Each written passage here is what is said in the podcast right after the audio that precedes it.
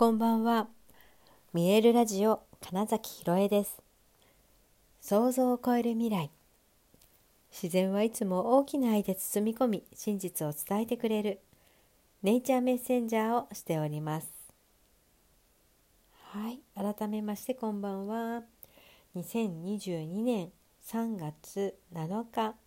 見えるラジオ始まりました。はい、今日はすごくこう体をね使った意識した一日でした。えー、午前中にそうですね、見える体ほぐしの、えー、ワークショップという形で、えー、っと開催予定でしたが、まあ、参加者の方が来れなくて、えー、私一人でね、はい、あの体を動かす時間っていうので、まあ、すごくそれもね、たまにそういう時間しっかり取るのいいなってやっぱ思いましたし、えー、午後からは実はあのパーソナルトレーニングで、えー、筋トレ系のトレーニングをちょっといろいろ受けてきまして、ストレッチとかで、あ、この辺使えてないなとか、あの去年その、ね、病気が見つかるって言った時のその前のあたりでほら走れなくなったりとかしてたんですけど、でそういで、えーまあ、病気で、えー、動いちゃダメですよとは言われてたんですけど、それが、まあ、この今年じゃないな今年入ってからぐらいか、年明け前ぐらいからだいぶ動けるようになってきたなっていうところで、ちょっとねバランスを整えようと思っていたところに、たまたま知り合いの方からの紹介で、えー、パーソナルトレーナーさんとも出会っていて、でその方がね、えー、ジムジムというんですか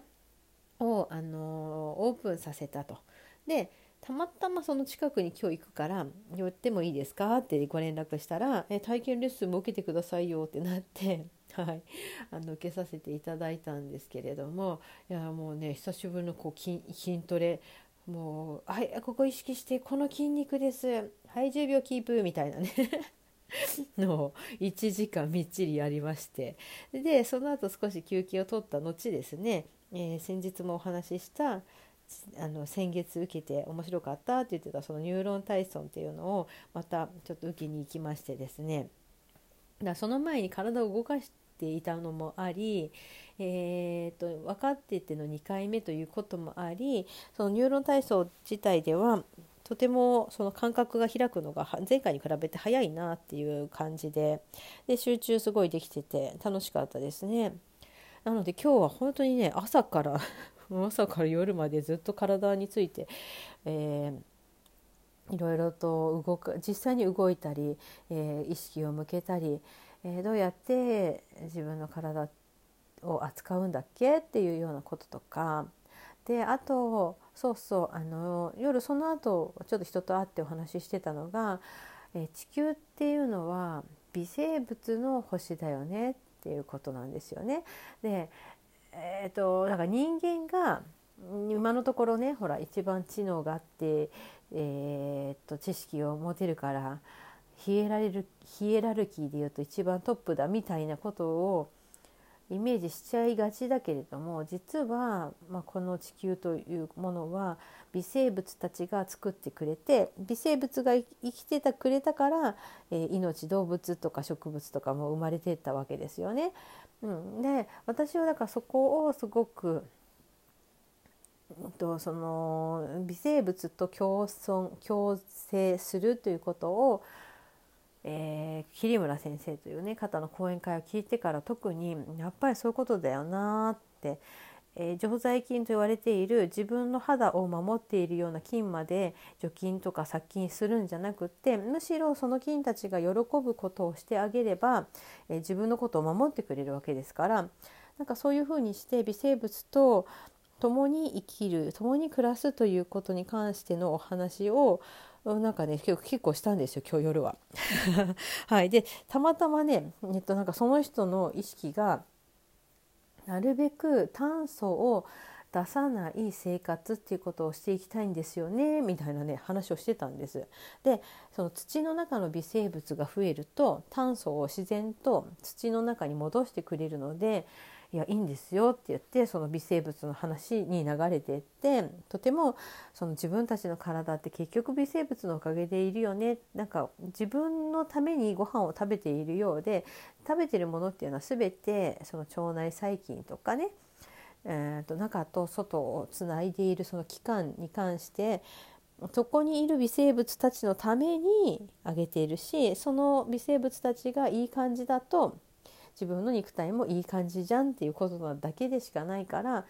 やっぱり微生物の多様性も元気であることもすごく大事だよねっていうね話をして、物理的なその肉体というものを動かしたり意識して扱うことをかけた後に、今度はその目に見えない小さな生き物のお話と、それらのおかげで私たちがこうやって暮らしていけてるんだなっていうことの再確認を一緒にすることができた楽しい時間でしたね。はい、そうそうでね、あのー、昨日かな、私自分の ピーシー でレジュメ開きながら話してた時に、えー、それが閉じたら、うんと、なんていうんですか、ホーム画面か、ホーム画面は私ナウシカなんですよ。あのテトが怯えてる時に指をかませて大丈夫怖くないよって言ってる時の絵が私の ピーシー、MacBook のね、えー、ホーム画面っていうんですか、なんですよ。で、レジュメを閉じたらそのナウシカが出てきて、わあナウシカかわいいっていう風にリアクションしてくれたんですよ、その昨日話した方は。で、私ナウシカになりたかったんですよねって言って、ね、その時に本当浮かぶのが、あの地下室でね、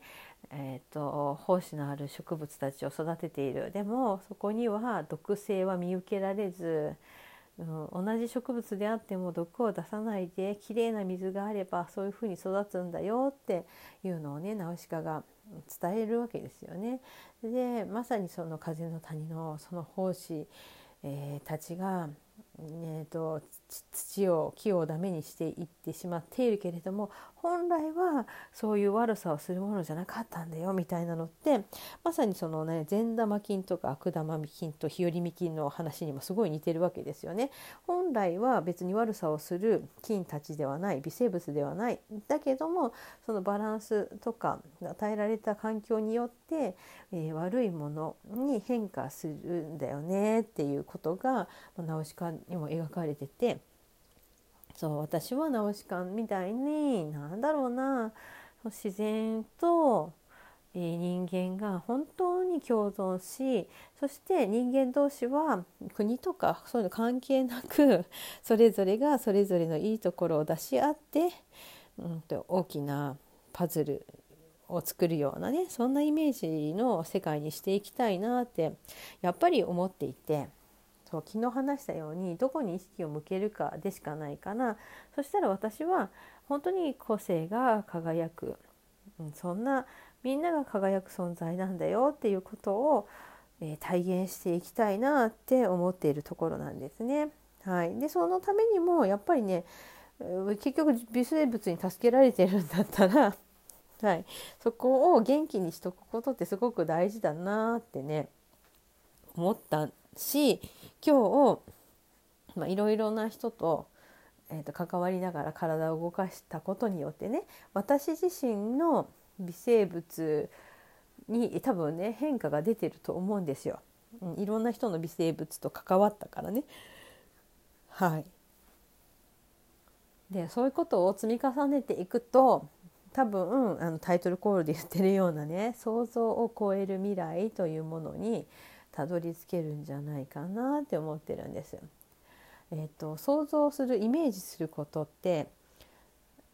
どうしても脳みそでやるので、これまでの知識とか経験からしか、えー、生み出せないんですよ。でも、えー、おそらくほ例えばごふんごでもいいし、うん、いちねんごでもいいし、じゅうねんごでもいいけれども、その位置の自分っていうものがえー、っとなんていうのかな、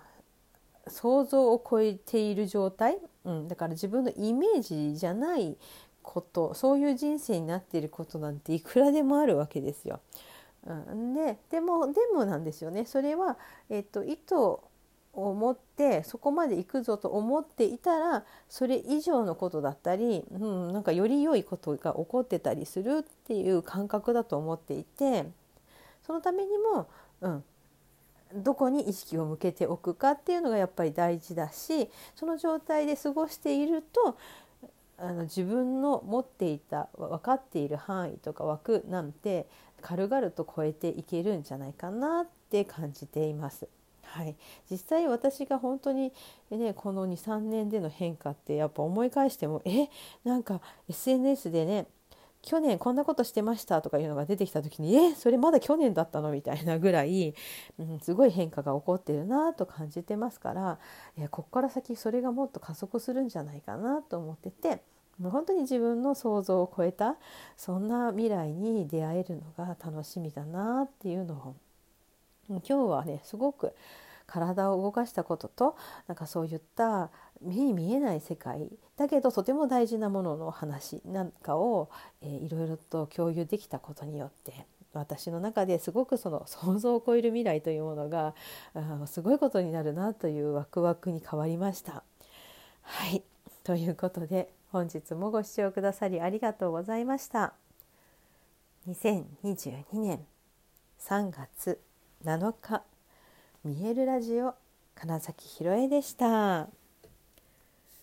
おやすみなさい。